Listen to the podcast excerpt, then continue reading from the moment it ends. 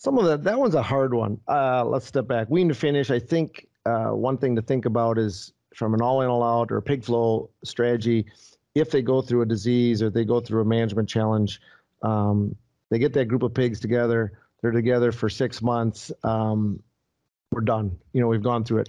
The nursery finish model, which is a little challenging, there's so many decisions that lead to stocking density and pig flows and maybe mixing different nurseries that, yeah, it's shocking that we got 4.8% finishing mortality for a combined 8 point some percent uh, nursery and finishing mortality together.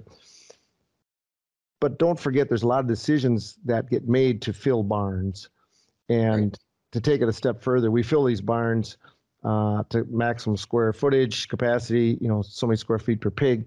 Uh, sometimes forget about sick and recovery pens, and and we have to live with what we got, which which is a challenge, no doubt about it.